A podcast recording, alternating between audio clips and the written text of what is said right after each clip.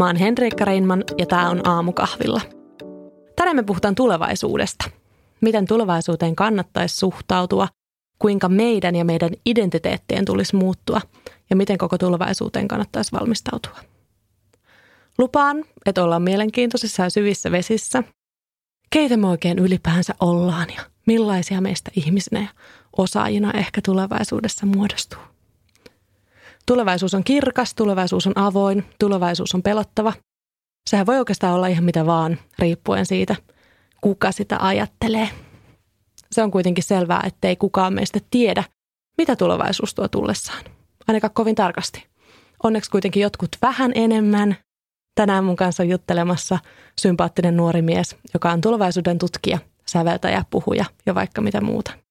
Tervetuloa podivieraaksi Perttu Pölönen. Kiitos paljon. Millainen olo sulle tulee, kun sä ajattelet tulevaisuutta? No nyt just varmaan jokainen on vähän sille epätietoinen ja tuntuu paljon sellaiselta, että no saa nyt nähdä, mihin tämä maailma tästä kehittyy, koska on aika isoja, isoja tota, muutoksia tapahtunut jo yksin tänä vuonna ja tuskin se vauhti tästä niin kuin hidastuu, kun mennään eteenpäin tulevaisuutta, vaan yhtä isoja mullistuksia on varmaan edessäkin vielä. Mutta mä haluan pitää sellaisen optimistisen asenteen, että jos joku multa kysyy, että no Perttu, mitä sä ajattelet tulevaisuudesta, niin mä haluaisin aina vastaa, että no mä en malta odottaa. Että kun on niin kivoja, siistejä, kiinnostavia, uskomattomia asioita horisontissa, että mitä vaikka teknologisia juttuja me tullaan kehittämään tai minkälaisia mahdollisia ratkaisuja me tullaan niin kuin löytämään isoihin globaaleihin ongelmiin, niin kyllä mä näen, että, että, että me ollaan hyvään suuntaan menossa, mutta se ei tarkoita sitä, että eikö ongelmiakin olisi. Että jotenkin ei tulevaisuus niin kuin, tulevaisuus on paikka, missä kukaan ei ole ollut, mutta me ollaan kaikki menossa sinne.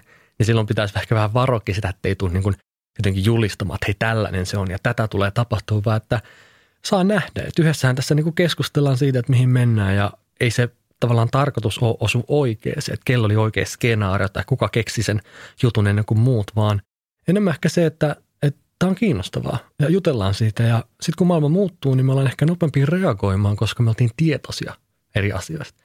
Niin siinä mielessä kyllä mä ajattelen, että tulevaisuus on asia, mikä kiinnostaa kaikkia ja meidän pitäisi puhua siitä optimistisesti, eikä niin, että me jätetään isoja ongelmia ja haasteita, semmoisia niin huolia eteenpäin. Niin kyllä mä oon innokas, että tulispa jo tulevaisuus.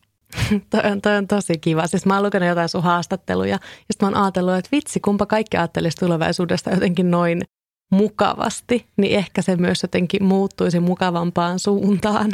Niin, mä joskus kuulin, kun tämmöinen nuori, nuori lapsi tuli jotenkin semmoisella huolella vähän niin kuin jotenkin kysymään, että, että mitä hei tapahtuu sitten, kun, kun niin kuin, tiedätkö, koneet tulee ja vie meidän ammatit tai, tai tekoäly jotenkin, ottaako se vallan ja mitä sitten kun, ja jotenkin se niin kuin hänen tapa kysyä, vaan niin kuin jotenkin heijasti semmoista niin kuin pelkoa ja huolta ja kun ajattelee, että tämmöinen nuori lapsi, vaikka alle kouluikäinen, niin ei, ei kellään tule niin luontaisesti semmoinen ajatus, että hei, mitä sitten, kun koneet vie meidän työt, vaan että se on opittu jostain. Mm. Siis ton ikäinen lapsi, niin se on omaksunut jostain semmoisen asenteen, että hei, voi ei, mitä tapahtuu.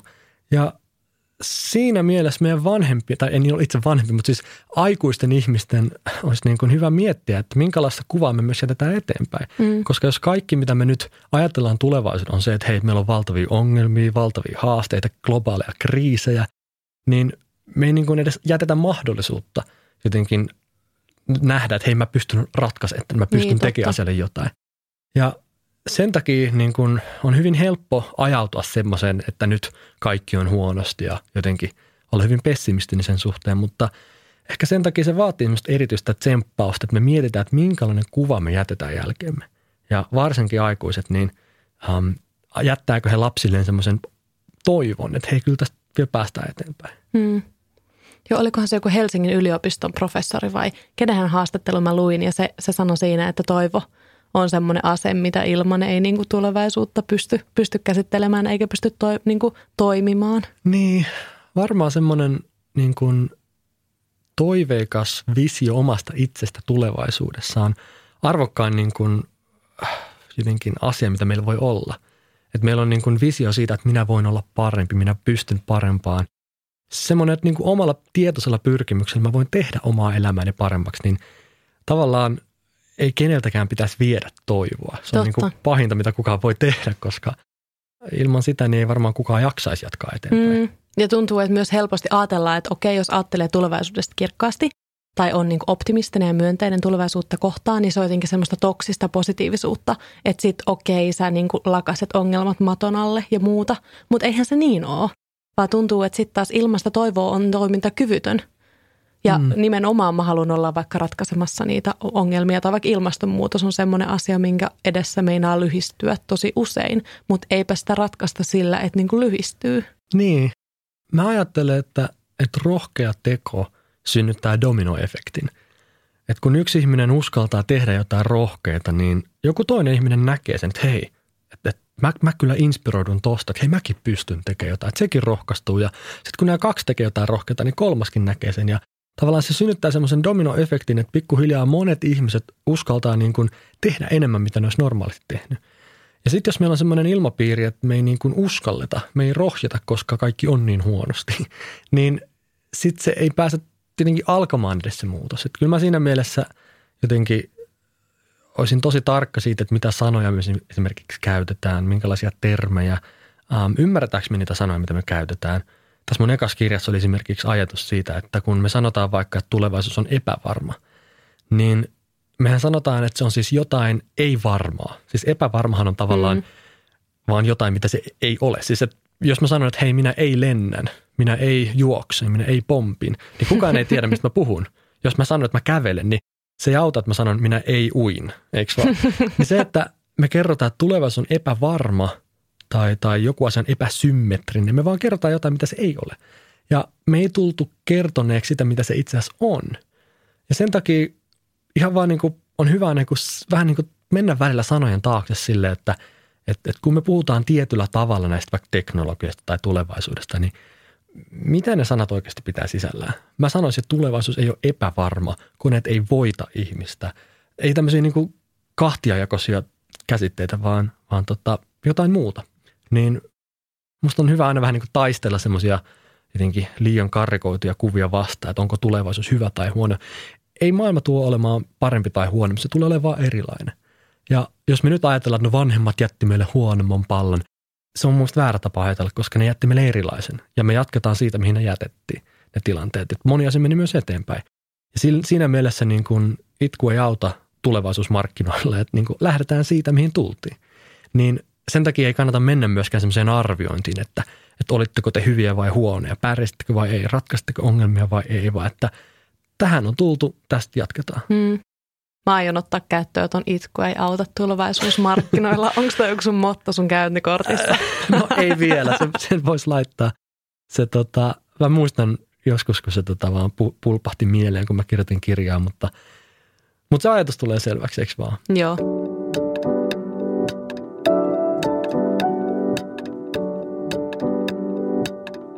Hei, mä kerroin vähän epämääräisen esittelyn susta tuohon alkuun. Kerro itse tiivistetysti vähän enemmän.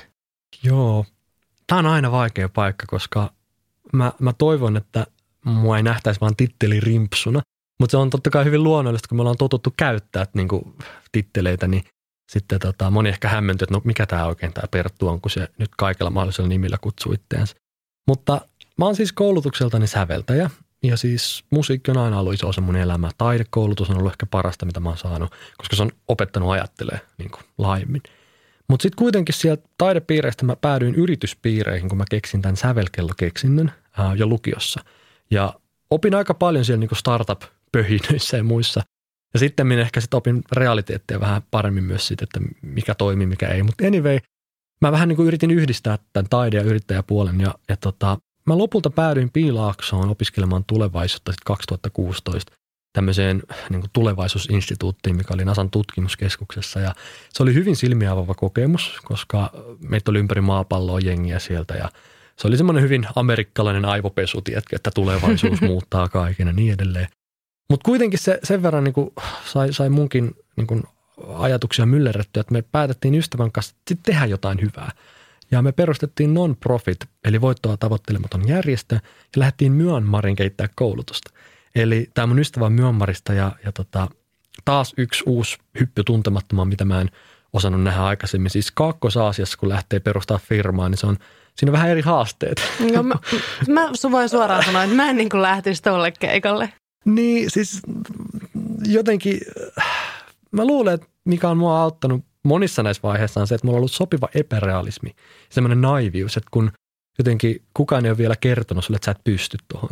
Ja sitten sä niin kuin, no hei, kokeillaan ja katsotaan. Ja eihän se niin kuin helppoa Tavallaan nyt kun kertoo jälkeenpäin kaikkea, mitä on tehnyt, niin pitää muistaa, että tässähän niin kuin hypätään jaksoja ja vaiheita ja tehdään niin koherentteja syy-seuraussuhteita ja muita. Että eihän se koskaan tunnu siltä, että hei, tälleenhän tämä mun elämänpolku on vaan mennyt, vaan jälkeenpäin se kuulostaa paljon selkeämmältä kuin se nyt silloin oikeasti oli. Mutta anyway, me mentiin Myanmariin ja siis olen nyt siellä käynyt monta kertaa. Se mun ystävä otti sitten vetovastuun ja mä tulin Suomeen uh, ja koin, että mä haluan päästä kertomaan näistä mun kokemuksista ja opeista, mitä mä oon maailmalta saanut ja tein puhekeikkaa ja sitten me kirjoittanut kaksi kirjaa ja tämän takia näitä titteleitä on niin kuin vähän niin kuin kertynyt ilman, että mä oon koskaan niin kuin tehtaillut itselle, että hei nyt mä haluan tehdä tota ja tota, että vaan se on ollut aika orgaanista, että, että mä oon mennyt vaan tekemään asioita, mitkä mua kiinnostaa. Um, ja mä muutenkin yritän ehkä vähän taistella titteleitä vastaan, koska jos mä ajattelen, että joku ihminen haluaa laulaa, niin laula ihmeessä, mutta älä tule laula jaksi. Eikö vaan? Tavallaan, että jos sä tykkäät maalaa, niin maalaa, mutta älä maalaa ja koska se titteli tuo mukanaan tiettyjä juttuja, mitkä ehkä aina on melkein niin kuin hyviäkään. Mutta mä oon vaan kokenut, että mä oon ollut ihminen, joka on tykännyt tehdä monenlaisia juttuja, mutta en mä miellä itseäni niin kuin jotenkin semmoiseksi patsaaksi, jolla on titteleitä. niin ehkä se on mielenkiintoista just, että kun sä vaikka sanot noita titteleitä tuossa, niin mm. niin sitten kun niistä mullakin on kaikista semmoisia niin stereotyyppisiä ajattel- niin ajatuksia ja sitten mä en niin kuin saa mahtumaan niitä kaikkea nyt tähän, mitä mä nyt sussa näen, niin se, se niin kuin rikkoo myös omia semmoisia ennakkoluuloja, että okei, no noinkin voi olla. Tai että jos sanot vaikka säveltäjä, niin sitten mulla tulee mieleen joku semmoinen, no mä en tiedä musiikista niin paljon, niin semmoinen joku klassinen musiikki, tyyppi mm. puvussa heilumassa tahtipuikon kanssa ja sitten sit tulee mieleen joku tulevaisuustutkija, niin mulla tulee mieleen semmoinen joku Einsteinin näköinen Ukkelson. Just toi titteli kapina, mikä mm. sullakin ilmeisesti on päällä, niin se on kyllä kiva, koska usein niin kun, ihmisten helposti kysyy, kun ne tapaa ihmisen ekan kerran, että no, no mitä sä teet? Ja se tarkoittaa aina, että yleensä, että mitä sä teet työksessä. Mm. Mä oon ruvennut välillä vastaamaan siihen, että no mä tosi mielelläni retkeilen. Ja sitten yleensä ihmiset on silleen, että no mut jo, äh, ja vähän niin kuin mm. mä olisin vastannut väärin, joo, vaikka joo. mä vastaan ihan oikein siihen kysymykseen. Myös mä oon ruvennut kysymään ihmisiltä, niin kuin, että en, että mitä sä teet sun elämässäsi, vaan että, että mistä, mistä sä nautit sun elämässä, niin kuin ekana kysymyksenä nimen jälkeen. Ja yleensä ihmiset on aivan hämmentyneitä.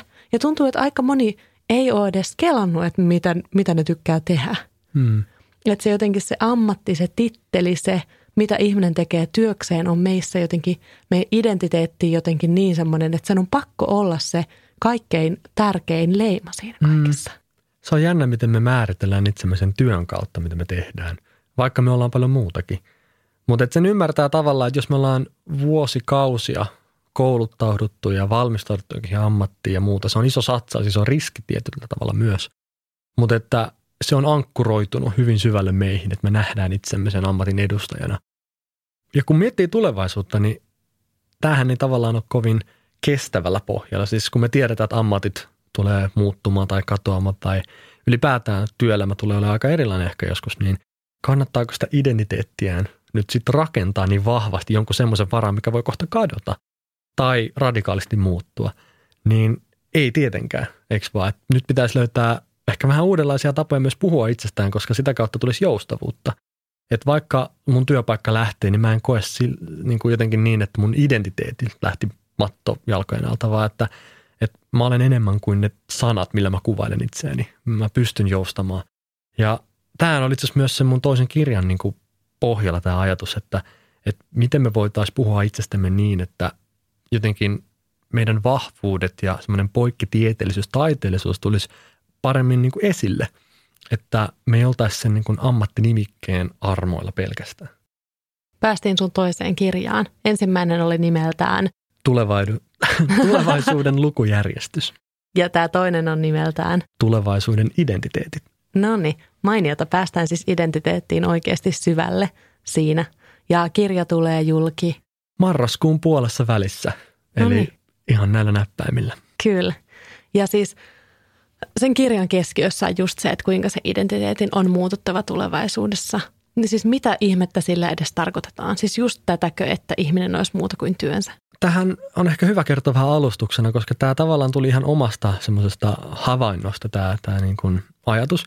Kun tosiaan kun mulle on annettu näitä titteleitä monenlaisia, niin sitten mä joskus mietin, no onks, että kuka mä oikeasti on. Että tavallaan, että onko mitään yhteistä tekijää näille kaikille, kun nämä on aika erilaisia kuitenkin nämä niin säveltäjä ja futurista ja niin.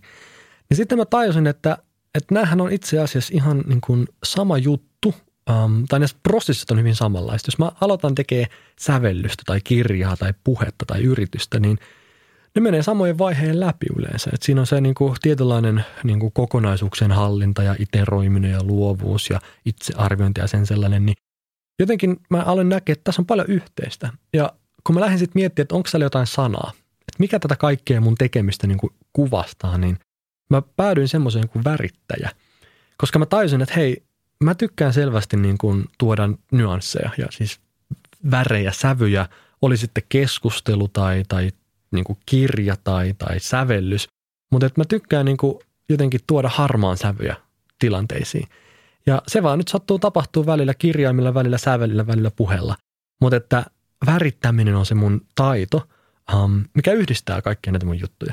Ja silloin kun mä mietin, että no jos mä näkisin itteni värittäjänä, niin se mahdollistaisi paljon enemmän muutosta tulevaisuudessa. Mä voin olla värittäjä 20 vuoden päästä, vaikka se tekisi ihan erilaisia juttuja kuin tänä päivänä. Mutta se identiteetti on parempi rakentaa sen taidon ympärille kuin sen työn ympärille. Me kaikki tullaan olemaan joskus varmasti työttömiä, mutta ei me olla taidottomia.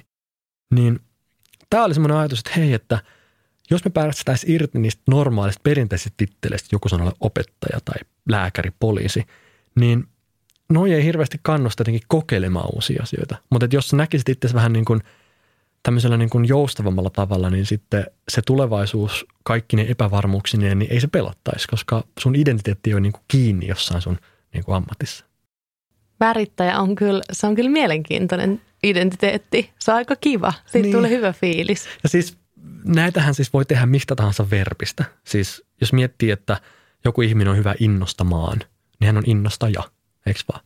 Hän voi olla mahdollistaja, värittäjä, kirkastaja, yhteyttäjä, poluttaja.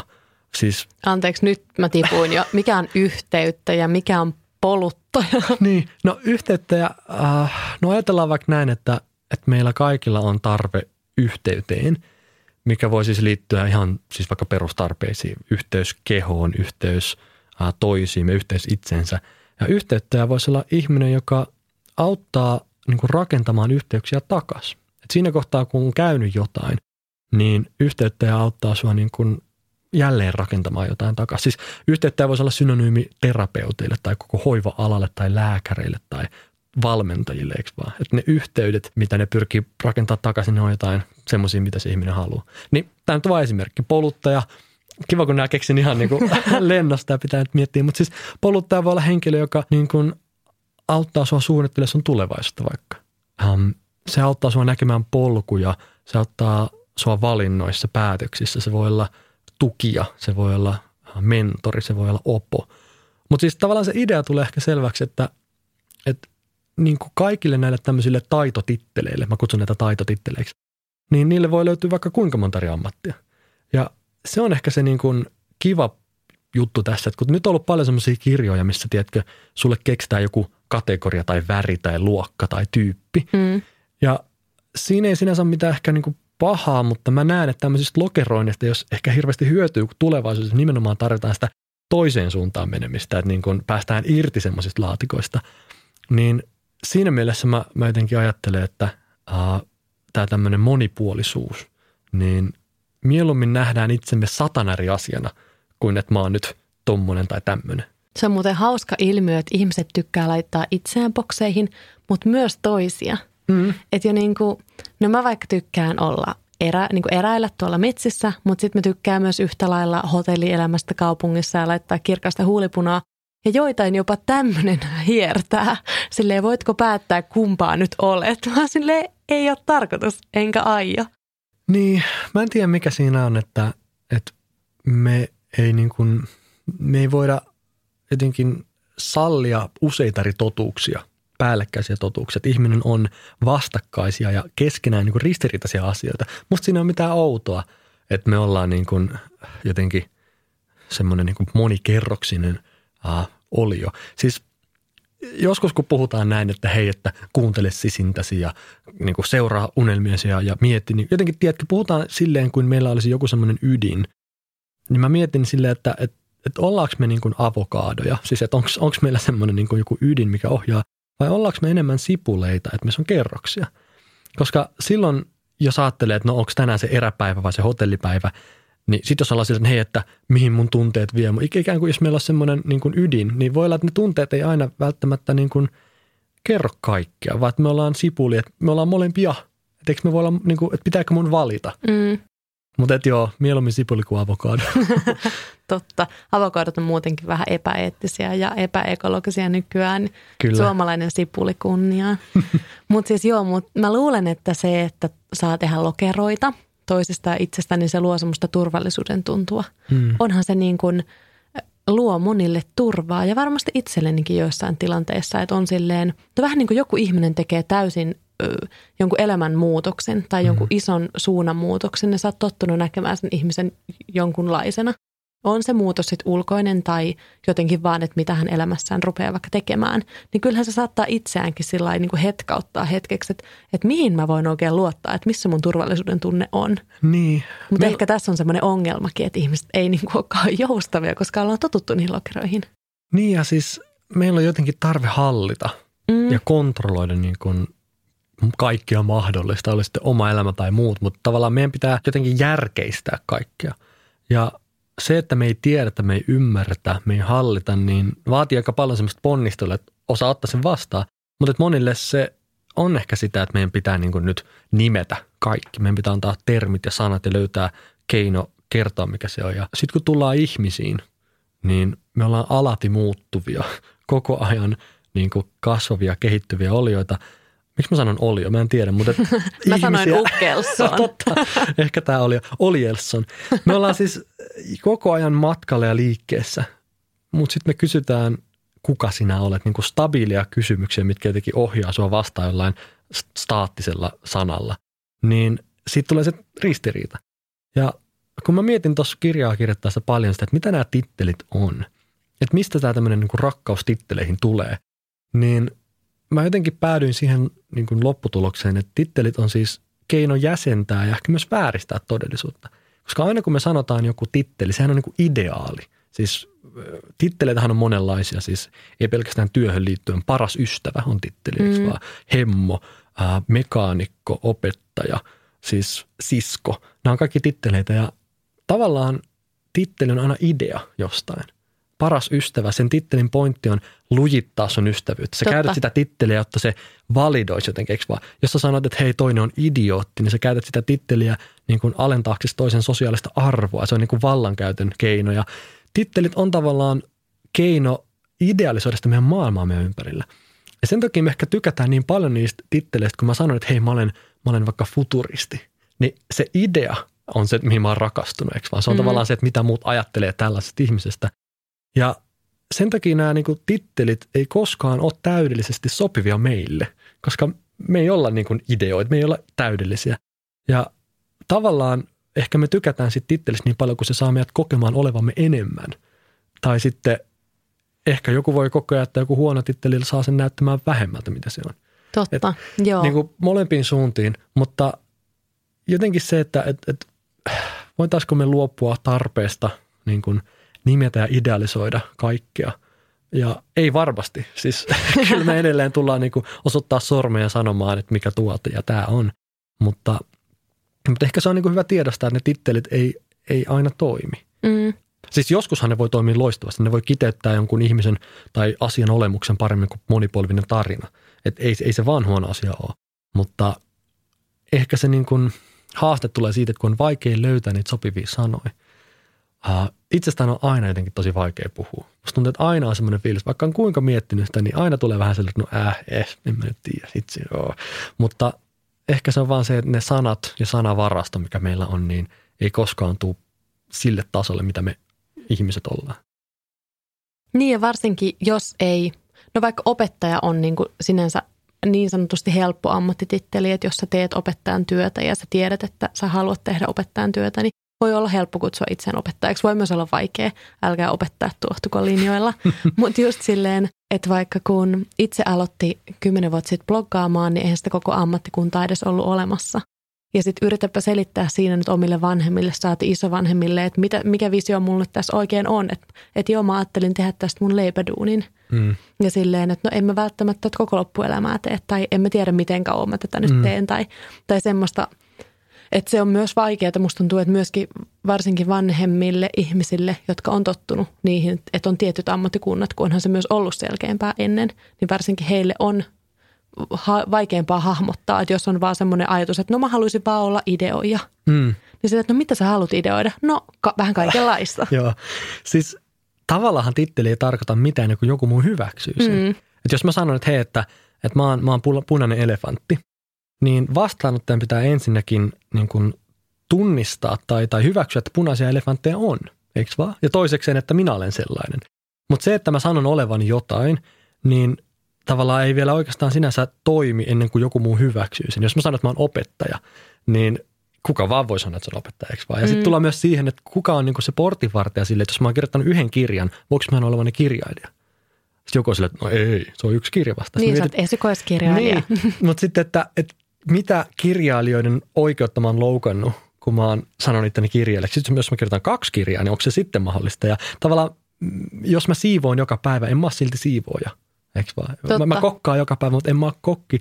Et on paljon sellaista niin sanomatonta sääntöä siitä, että miten saat kutsua ja puhua itsestäsi. Se on muuten ihan totta. Jos sanoo olevansa bloggaaja, niin jos toinen ei niin kuin hyvä tavallaan tunnista sitä, niin sitten se niin kuin ei anna sitä validiteettia. Se on niin kuin, tavallaan tittelit on myös semmoisia niin kuin kommunikaatiopelejä. Totta, ja se on myös hauskaa, että kun mä oon kertonut sit jollekin mun blogiduunista, jollekin vaikka seniori-ikäiselle, mm. no se, a okei, okay, eli sinä olet siis kirjailija. Tai että ahaa, sinä olet siis toimittaja, koska se ei niinku kuulu niihin tuttuihin titteleihin. Mm. Ja sitten taas joku toimittaja on silleen, että sä et todellakaan ole toimittaja. Mm. Ja sitten taas joku kirjailija on silleen, ei missään tapauksessa kirjailija. Tämä on niinku, varmaan se, niinku, kun mä sanoin, että, että kun meillä on joku titteli, se on idea jostain. Niin sitten kun meillä on tuo titteli, niin me omistetaan jotain. Ja sitä, se, mitä me omistetaan, me halutaan varjella sitä ja suojella sitä. Ja jos joku sanotaan ihan niin kuin – ohimenevä tähdenlento yhtäkkiä alkaa kutsua itseään mun tittelillä, niin enhän minä nyt voi sallia sitä. Eikö me jotenkin niin kuin yritetään ehkä sitten pönkittää sitä oman arvon tunnettakin sillä, että mä olen ansainnut tämän, sinä et ole vielä tuota. Ja mä en tiedä, miksi meillä on tämmöinen taipumus, koska ei silloin mitään väliä, millä jokainen kutsuu itseään työn, näkee siitä työn jäljestä. Mm, ja totta kai se on hyvä jossain kohdin, missä se on niin kuin vaikka terveyteen liittyvä asia, että laillistettu ravitsemusterapeutti siis tai joku tällainen. Ehdottomasti niin kuin sosiaalisessa yhteiskunnassa se on hyvä, että meillä on titteleitä, eikä kukaan tuskin niin kuin itseään muuten vaan sano lentokapteeniksi tai kirurgiksi. Tai punaiseksi elefantiksi. niin, niin jotenkin tämä on selkeästi asia, mikä ei ole siis mustavalkoinen missään nimessä, mutta se on hyvä jotenkin – sitä on hyvä käsitellä, koska tuntuu, että oppii aika paljon itsestään ja siitä, että miksi mä oon puhunut itsestäni tietyllä tavalla. Um, että koko tämä kirja lähti siitä niinku huomioista, että miksi tämä on näin vaikeaa. Miksi itsestään puhuminen, itsensä esitteleminen on kaikille niinku semmoinen jotenkin murheen kryyni, että kun kysyt, kuka sä oot, mitä sä teet, niin kaikki vaan silleen, öö. niin jotenkin jostain tärkeästä se kertoo. Että se, se, mitä meidän on vaikea sanottaa, niin se on varmasti jotain hyvin keskeistä. Mm.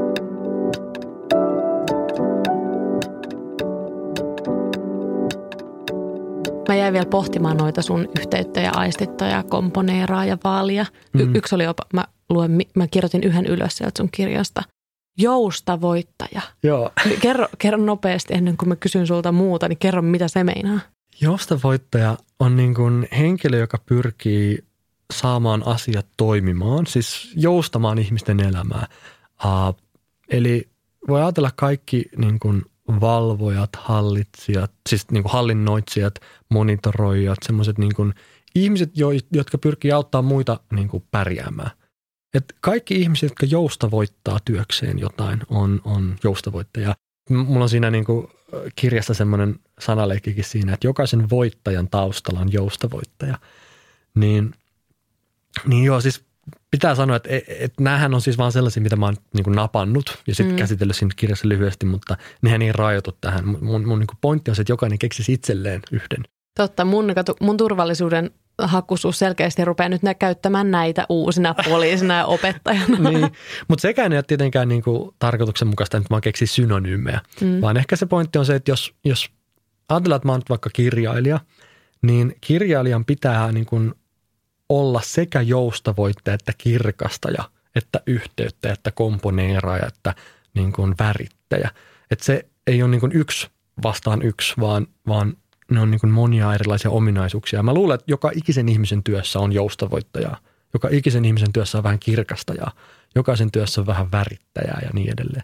Niin joo, ei, ei vaan niin kuin synonyymejä, vaan jotain. Pitää vaan keksiä kaikki hienoja sanoja. Mm. Mutta mä oon ajatellut lähiaikoina, että niin kuin oikeasti en ainoastaan nyt, kun mä oon lukenut tätä sun, sun kirjaideaa ja en ainoastaan nyt tässä hetkessä, kun jutellaan, mutta ylipäänsä elämässä, että mä voisin olla hyvin elämässä, niin semmoinen vaan ideoiden starttimoottori.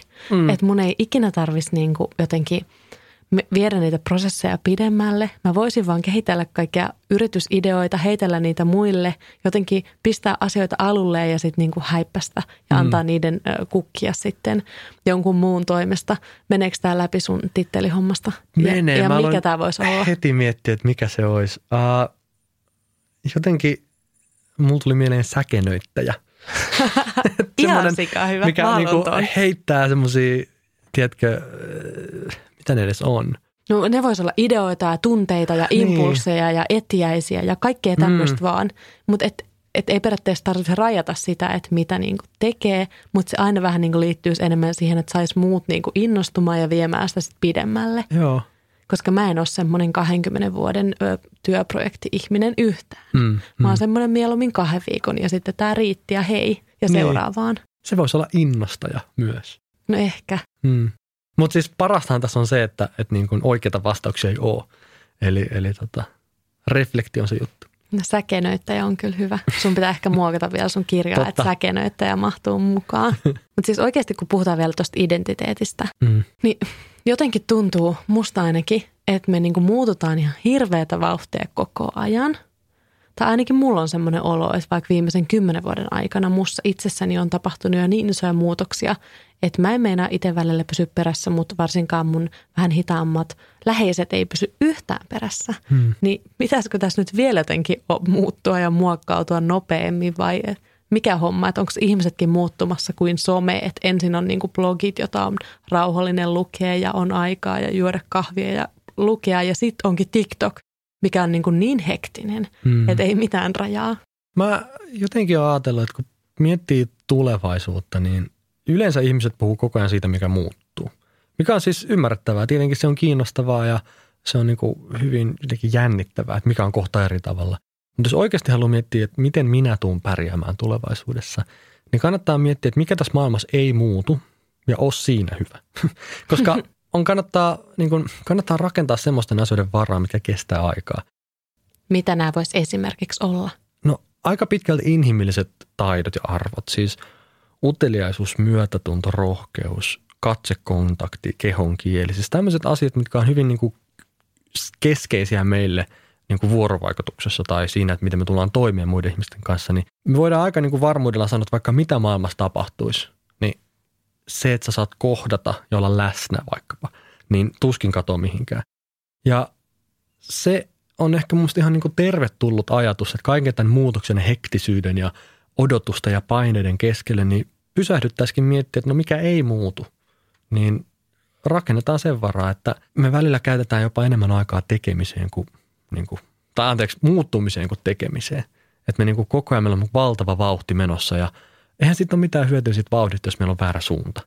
Että edellä, edelläkävijät on edellä pysähtyjiä, mä ajattelen. Mä oon aina jotenkin yrittänyt elää sitä mukaan, että jos haluat saada enemmän aikaa, niin hidasta vähän, koska niin kuin, ei mua, ei mua niin kuin huoleta se, että jotenkin, tai sanotaan näin, että meidän suurin huoli ei pitäisi olla se, että me epäonnistutaan, koska jos me epäonnistutaan tärkeissä asioissa, niin ok.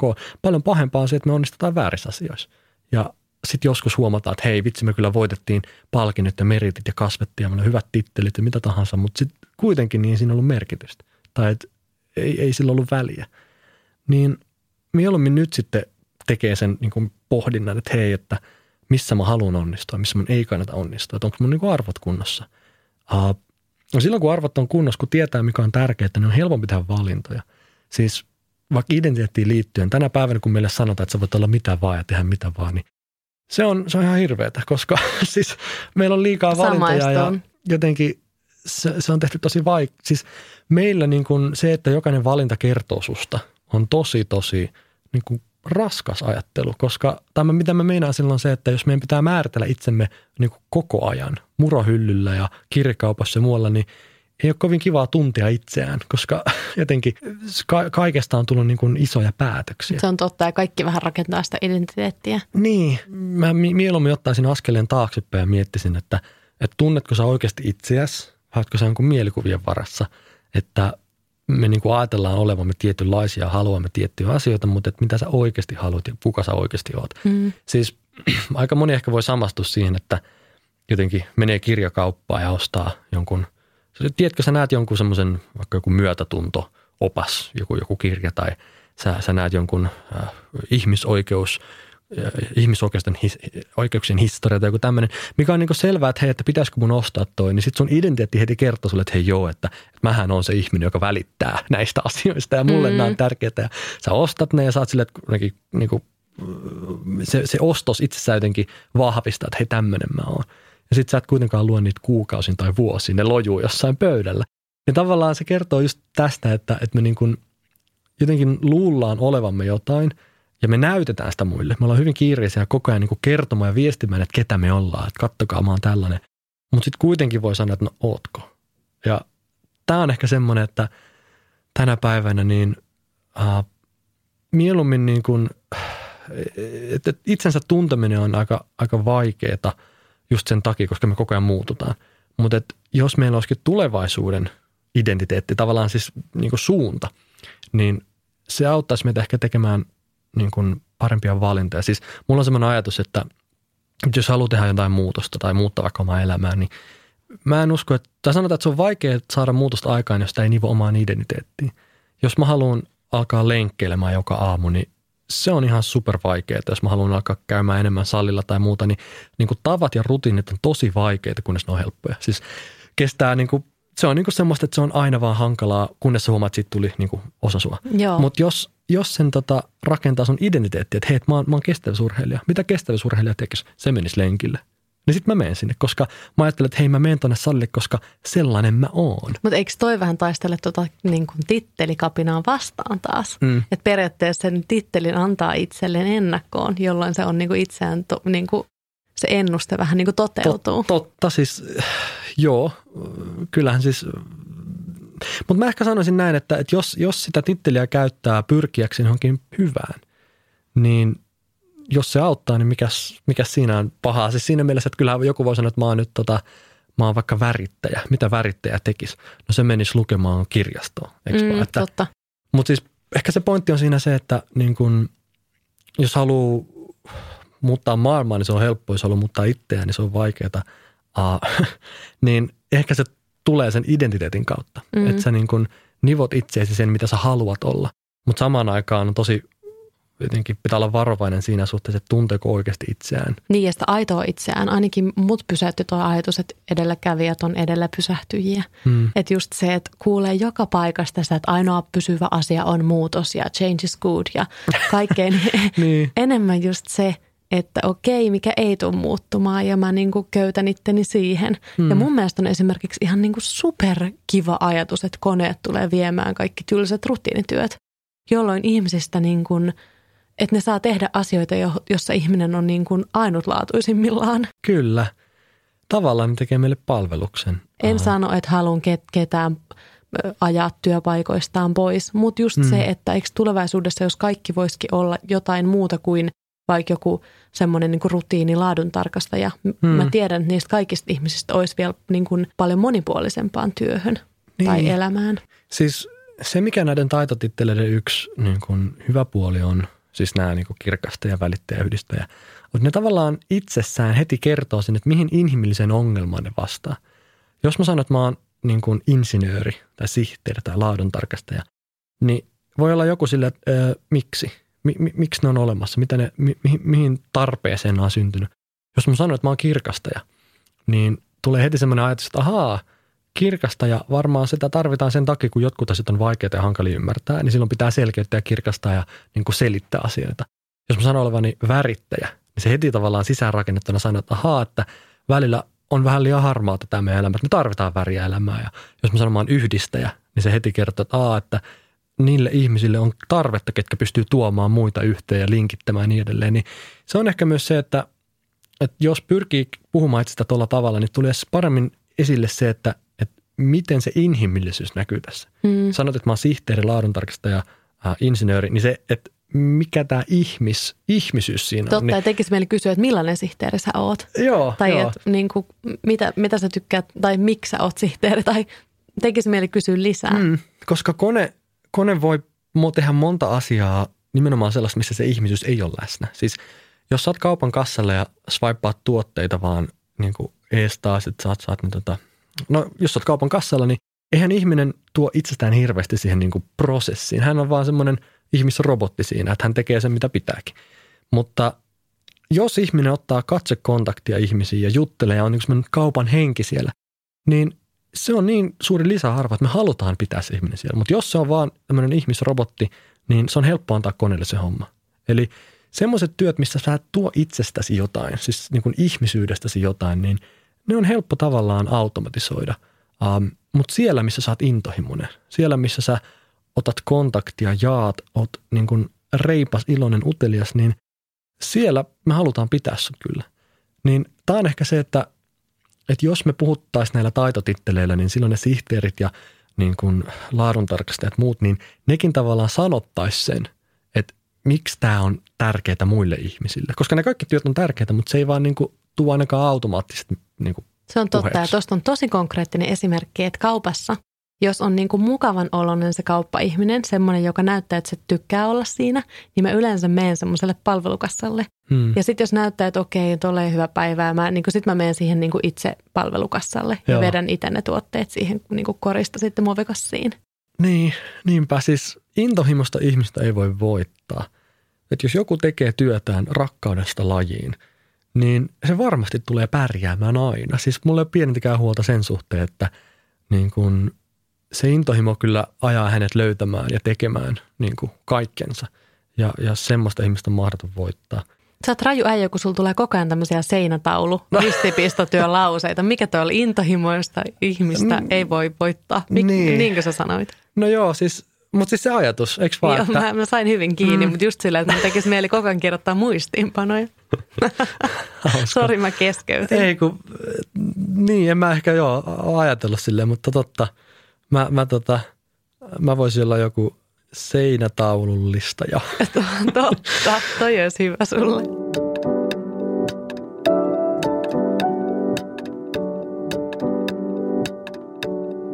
Mutta jos niinku miettii, että tulevaisuuteen, tulevaisuutta ylipäänsä kaikki ihmiset miettii, niin miten sun mielestä siihen pitäisi niinku ylipäänsä suhtautua? Tämmöinen niinku iso kysymys. Mm. Me puhuttiin vähän siitä optimistisuudesta – Onko Joo. se niin kuin se, mikä on se kantava voima vai?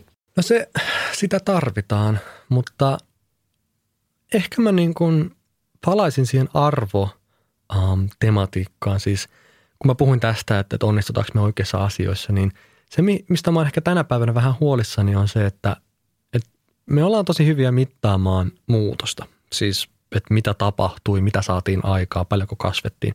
Muutoksen mittaaminen, mikä se yksikkö onkaan, niin sitä me pystytään tekemään, mutta me ei oikeastaan niin pystytä mittaamaan tekemättömyyttä tai sitä, että me jätettiin joku asia tekemättä.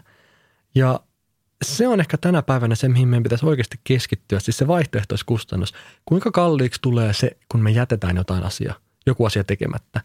Um, kuinka kalliiksi se tulee, että me jätetään jotkut haasteet seuraavan polven niskoille. Niin toi on ehkä semmoinen – mistä mä toivoisin, että puhuttaisiin enemmän. Jos, jos me ostetaan se viiden euron teepaita, niin me ei nähdä sitä hintaa, kuinka kalliiksi se jollekin tuli, kun se ei saanut tehdä hyvillä oloilla vaikka sitä niin työtä. Tai me niin kuin, ei nähdä sitä, mikä me jätettiin tekemättä, mikä sen arvo on. Niin tänä päivänä, kun me niin tykätään koko ajan katsoa niitä numeroita, niin kaikki ei näy siellä numeroissa opettajien intohimo ei näy siellä BKT, mutta se on silti tärkeää. Ja parisuhteiden lujuus tai onnellisuus ei näy siellä BKT tai mikä tahansa niin kuin asia, mikä kuitenkin on elämässä ihan tärkeää ja keskeistä, niin me ei nähdä numeroissa. Ja niin pitkään kuin me johdetaan numerolle ja katsotaan Exceliä ja muuta, niin myötätunto ja, ja uteliaisuus, rakkaus, rohkeus, ne ei, ne ei niin kuin tule esiin. Ja silloin meidän on vaikea perustella tämmöisiä niin kuin syviä tarpeita tai, tai asioita, jos me ei pystytä perustelemaan sitä johtajalle tässä Excelissä. Ja silloin tässä on vaarana se, että me aletaan arvostamaan enemmän nopeutta kuin syvyyttä. Eli me halutaan nopeutta ja tuloksia ja vastauksia ja mennä eteenpäin. Ja sitten sen kustannuksella me vähän niin kuin unohdetaan se semmoinen oikeasti syvyys, että tehdäänkö me oikeita asioita, onko kokemusta, tehdäänkö jotenkin nyt merkityksellisiä juttuja. Ja tänä päivänä niin monet ihmiset jotenkin näkee tehokkuuden ja paremmuuden synonyymeinä, mitä se mun mielestä ei ole. Meidän pitäisi tehdä maailmasta parempi paikka eikä tehokkaampi. Eli ja, jos mä oikein luen, niin pitäisi enemmän sukeltaa semmoiseen ihmisyyteen, inhimillisyyteen, arvoihin. Niin, siis varmistaa se, että tota, vaikka se teknologia, niin ei pelkästään tehosta asioita. Musta tuntuu, että monet näkee teknologian vain tehostajana. Totta. Mutta se on aidan oikeasti myös parempi tapa tehdä joitain asioita. Ja se, että se teknologia sellaisenaankaan ei se ole fiksua siis vaan niin kuin kiiltokuva silmissä jotenkin mennä ja tehdä kaikki teknologialla, vaan että aidan oikeasti kysytään, tekeekö tämä asiat paremmin. Ja näiden kahden erottaminen on tosi hyvä. Että joka päivä mietitään, että onko tämä nyt tehokkaampaa vai parempaa.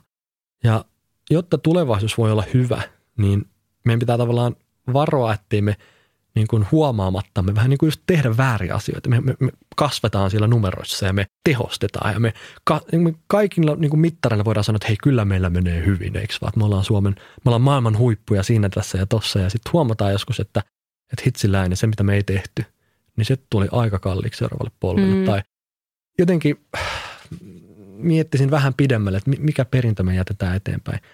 Mutta mutta tämä on varmaan jonkinlainen johtamishaaste, siis sekä itsensä johtamisen että niin kuin isossa kuvassa johtamishaaste, että me uskalletaan antaa niin kuin aikaa ja arvoa ää, niille näkymättömille asioille. Eli me uskalletaan niin kuin nojata näkymättömään silloin, kun me nähdään, että hei, tarvitaan empatia, tarvitaan myötätuntoa. Ja vaikka me ei pystytä näyttää sitä tuossa paperilla, että kuinka paljon se empatia lisää tuottavuutta meidän firmaa, niin se on silti tärkeää. Totta ja ettei kaikkea tarvitsisi aina miettiä järjellä, kun kuitenkin niin moni asia on tunteen asia ja ettei niitä ehkä tarvitsisi myös silleen karrikoiden erottaa toisistaan. Että monia asioita niin kuin kannattaa tehdä sydämellä eikä aivoilla. Niin ja siis eikä myöskään niin kuin laittaa niitä vastakkain, koska joku voi sanoa, että no niin kuin tunteet tai intuitio, niin ei ne ole aina oikeassa. No ei se kyllä, se rationaalinen mielikään on aina ollut oikeassa. Se on totta. Että että mikään ei ole niin kuin mustavalkoista. Kyllähän me tarvitaan tunteen tuki kaikille toiminnalle, mitä me tehdään. Niin kuin nekin, ketkä kokee olevansa maailman rationaalisempia ja loogisempia niin kuin jär, järki-ihmisiä, niin nekin, me ollaan kaikki niin kuin tuntevia olioita, jotka pystyy tekemään myös päätöksiä järjellä, mutta ei toisinpäin. Totta.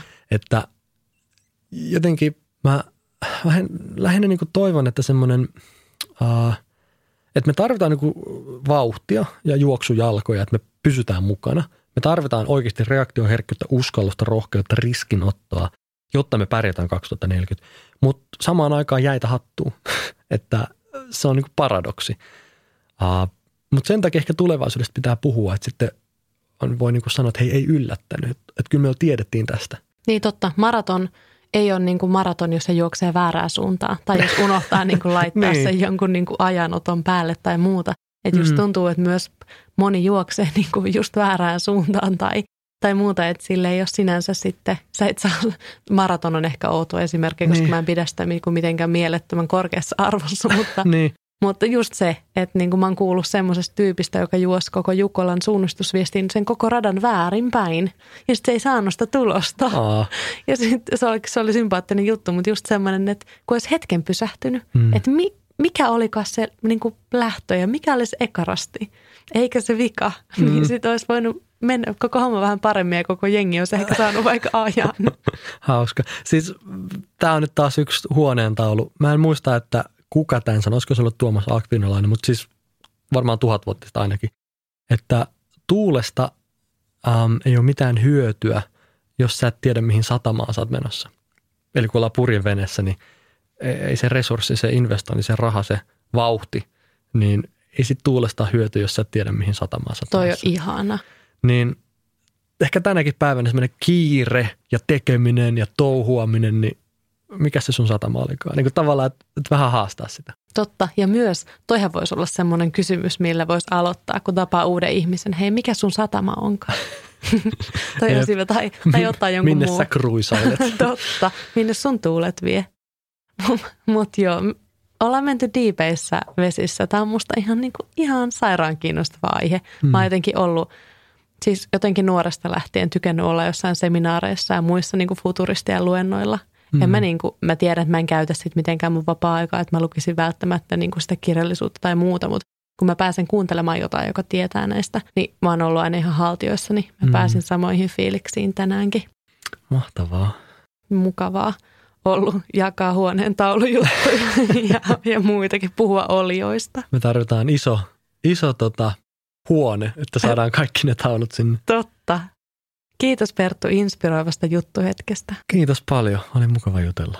Mistä sut voi löytää, jos haluaa jäädä seuraamaan sun moninaista polkua värittäjänä? Joo, äh, no Instagram on varmaan semmoinen henkilökohtaisin perttu.polonen. Ja on mulla siis nettisivut ja Facebookit muut, mutta mä luulen, että parhaiten pääsee niin kuin mun ajatusten sisälle sieltä kirjoista, koska aina kun tekee haastattelun tai muun, niin on tietenkin vähän sen armolla, että mitä kysytään ja miten se sitten kirjoitetaan muuta. Mutta kirjassa on silleen mahdollisuus, niin kuin on itse kaikista vastuussa, niin sitten muotoilla asioita niin kuin parhaaksi näkee. Ja tota, jos nämä ajatukset resonoi, niin kyllä mä niin kuin kirjaa ehdottaisin vaikka kirjastosta lainaamaan.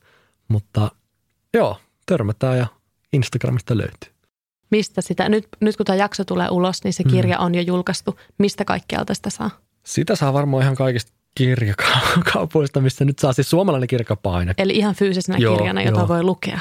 Kyllä, ja on myös äänikirja, mutta se, kyllä se lukeminen on oikeasti, mä huomasin sen, kun mä eka kirjaa luin itse, että, että kun se on niin kuin omissa käsissä, niin sieltä löytää eri juttuja, kun että joku puhuu sitä tasaisella vauhdilla. Että tota, lukeminen voisi olla yksi sellainen asia, mikä ei muutu. niin siinä Se- kannattaa olla hyvä. Se olisi kyllä toivottavaa. Kuuntelijoille kiitos myös jakson kuuntelusta. Ja itse asiassa samalla kiitän koko kolmannesta tuotantokaudesta. Tämä oli viimeinen jakso tätä settiä. Ja tässä samalla kerron, että itse asiassa Aamukahvilla podcast jää pienelle tauolle. Mä oon miettinyt, mitä mä tekisin tämän kanssa, mutta itse asiassa uudet tuulet puhaltaa ja mulla on alkamassa uusi, aivan aivan äärilaita erilainen podcast nimeltä Terveisin Henriikka, josta on itse asiassa tänään jo tullut teaserjakso, joka kannattaa käydä kuuntelemassa. Mutta se nyt syrjäyttää hetkeksi tämän aamukahvilapodin ja toivon, että löydätte myöhemmin sitten kun palaan, palaan linjoilta, niin löydätte takaisin ja menette sinne Terveisin Henrikka-kanavalle tilaamaan sen kanavan ja toivottavasti odotatte yhtä innolla kuin minäkin sitä uutta sisältöä. Sen Terveisin Henrikka-podin idea on siis se, että mä luen ääneen mun vanhoja teiniaikaisia päiväkirjoja. Mutta jääkää myös ihmeessä seuraamaan somessa nimimerkillä Aamukahvilla. Mulla on vähän uudet tuulet elämässä myös siinä suhteessa, että mulla kasvaa mun sisällä ihminen. Niin, niin se väkisinkin vähän vaikuttaa tähän mun arkeen ja elämään, mutta, mutta some pysyy. Ehkä vähän hillitymmin, mutta pysyy kuitenkin. On ollut kyllä niin kuin jälleen aivan tosi kivaa. Jotenkin opettavaista ja silmiä avaavaa ja jännittävää tehdä tätä, tätä tuottaria ja ylipäänsä koko podcastia. Mä oon myös iloinnut jokaisesta viesteistä, jota ootte lähettänyt ja myös, myös niistä harvoista kritiikeistä, joita kyllä saisi tulla enemmänkin. Mä oon aina miettinyt, että vitsi näistä, näistäkin oppii, että välillä kirpasee, mutta sitten ne kuitenkin niin kuin jättää yleensä niin kuin hyvän fiiliksen, kun yleensä saa niin kuin uutta oppia. Mutta pysykää terveenä ja lämpiminä ja pitäkää itsestänne ja toisistanne ja, ja tulevaisuudesta huolta.